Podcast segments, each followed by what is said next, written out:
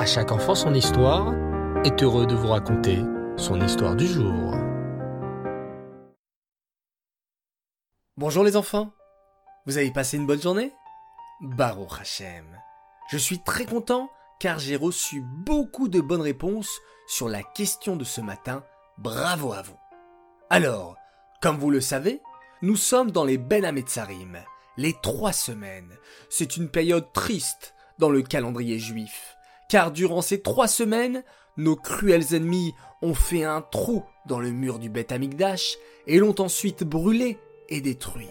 Depuis, tous les jours, nous prions très fort Hachem pour qu'il reconstruise le Beth Amikdash. Ah, le Beth Amikdash, si grand, si rayonnant, si resplendissant. Tu aimerais le revoir?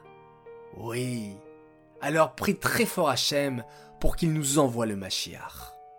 Mais au fait, sais-tu comment les murs du Beth Amikdash furent construits? Écoute attentivement cette merveilleuse histoire. Il y eut en tout dans l'histoire deux Beth Amikdash. Le premier Beth Amikdash, comme tu le sais, fut construit par Shlomo Amelech, le roi Salomon, mais le deuxième Beth Amikdash, tous les juifs qui le souhaitaient pouvaient participer à sa construction. C'est ainsi qu'un jour, à Yerushalayim, on publia cette annonce. Tous les juifs sont invités à la construction du second Beth Amikdash. En entendant cela, les juifs laissèrent éclater leur joie. Enfin, le deuxième Beth Amikdash allait être reconstruit, et celui qui le voulait pouvait aider à le construire. Quelle route, quel privilège Aussitôt, des juifs de tout Eretz Israël accoururent pour participer à cette immense mitzvah, reconstruire la maison d'Hachem. Qui allait s'occuper du mur de droite? Ce sera nous, déclarèrent les grands Talmidei Chachamim qui étudiaient la Torah.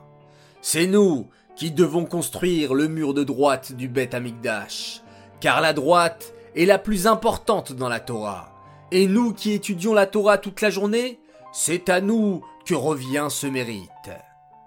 Bien, le mur de droite fut donc construit par les Talmidei Chachamim. Puis vint le tour des Kohanim. Nous, dirent fermement les Kohanim. Nous construirons le mur au nord du Beth Amikdash, car c'est au nord que se trouve le Shulchan, la table avec les douze pains. Et qui mange les douze pains du Shulchan? Ce sont bien sûr les Kohanim. Deux murs déjà étaient donc construits. Puis arrivèrent les Juifs les plus riches et les plus honorables du peuple juif. Nous qui sommes riches, déclarèrent-ils fièrement, nous pouvons construire le mur oriental du Beth Amikdash. C'est à l'orient que le soleil se lève, et nous voulons que notre mur soit construit du côté du soleil levant. La demande de ces riches juifs fut acceptée, mais ces juifs aisés ne construisirent pas le mur eux-mêmes, ils envoyèrent leurs serviteurs construire le mur à leur place. Ses serviteurs n'étaient pas très contents qu'on les fasse travailler, et ils construisirent le mur en grognant, en marmonnant, sans y mettre tout leur cœur. Déjà trois murs du Beth Amikdash étaient construits. Il ne restait plus qu'un dernier mur à construire, le quatrième, le mur occidental, le mur de gauche. Alors arrivèrent tous les juifs pauvres, les juifs qui n'exerçaient pas de métier très important. Ces juifs pauvres n'étaient pas de grands sages, ni de grands docteurs, ou des ministres, mais de tout leur cœur, ils se mirent à l'ouvrage, avec toute leur famille, ces pauvres juifs et simples, se mirent à bâtir le dernier mur du Beth Amikdash. Le papa posait une brique là, son petit garçon l'aidait tout en chantant, tous ces juifs chantaient et dansaient, heureux qu'ils étaient de pouvoir reconstruire la maison pour Hachem. Ah Comme le Beth Amikdash était beau, avec ses quatre murs fièrement dressés.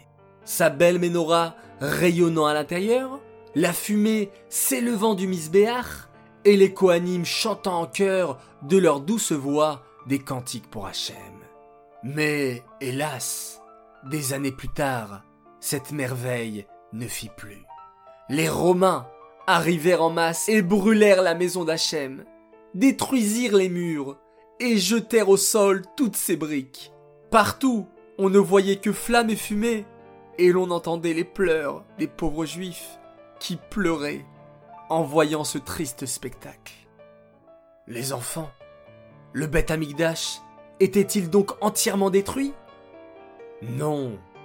Dans leur folie destructrice, les Romains avaient oublié un mur. Un seul mur se dressait encore dans toute sa splendeur. Quel était donc ce mur qu'Hachem avait protégé de la destruction? Est-ce le mur de droite, construit par les grands sages de la Torah?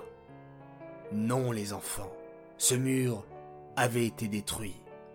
Alors peut-être le mur intact était celui construit par les Kohanim Non plus les enfants. Était-ce le mur bâti par les serviteurs des riches qui fut épargné? Non et non. Le seul mur du Beth Amigdash qui ne fut pas détruit, ce fut le mur construit par les Juifs simples, ceux qui avaient mis leur cœur et toute leur joie pour construire un beau mur pour Hachem. Leur mur à eux, les enfants, ne fut jamais détruit. Peut-être le connais-tu déjà? Peut-être même t'y es-tu déjà rendu? Oui, exact. Vous l'aurez deviné. Ce mur-là s'appelle le Kotel Amaravi. Voilà les enfants, j'espère que cette histoire vous a plu. Nous pouvons apprendre de celle-ci qu'il faut toujours faire les mitzvot et les bonnes actions avec joie. Lorsqu'on fait une mitzvah ou une bonne action avec joie, celle-ci reste éternelle, pour toute la vie. Cette histoire est dédicacée les Nishmat, Gérard Girshon Kelfa, Atlan.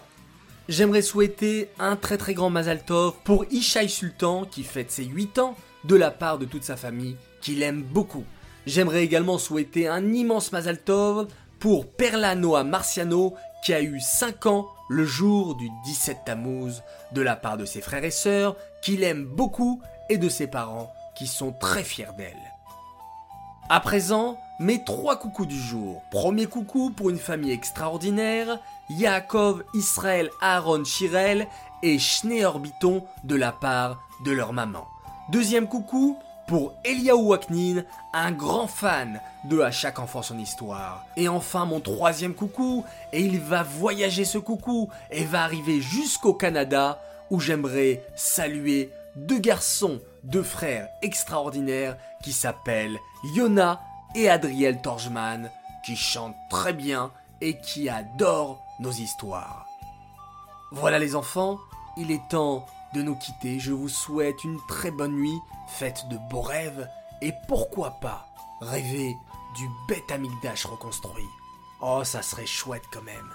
Alors, je vous laisse et on se quitte en faisant Shema Israël, Hachem Elokeinu, Hachem Echad.